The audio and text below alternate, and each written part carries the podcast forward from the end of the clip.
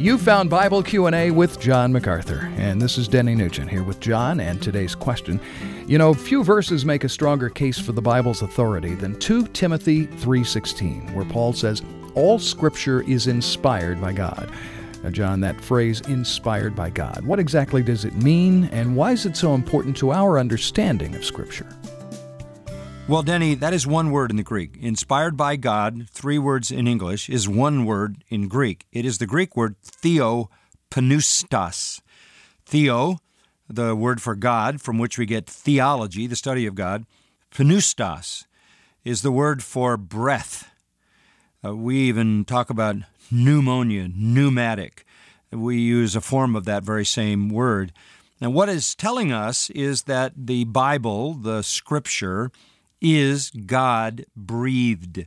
That is to say, it comes from God, breathed out by God. That is beyond any human writer, beyond any human mind as to its origin. Scripture doesn't come, Peter says, by private origination, but it is from God. It is the Holy Spirit who produces the word in the mind of the writer, carries the writer along so that he writes precisely the inerrant, infallible revelation of God.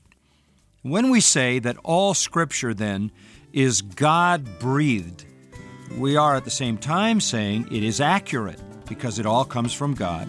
It is authoritative. It is true. It is sufficient. It is everything God wants it to be, and it never returns to Him void. Thanks for listening today to Bible Q&A with John MacArthur. If you'd like more in-depth teaching from 2 Timothy, visit macarthurcommentaries.com.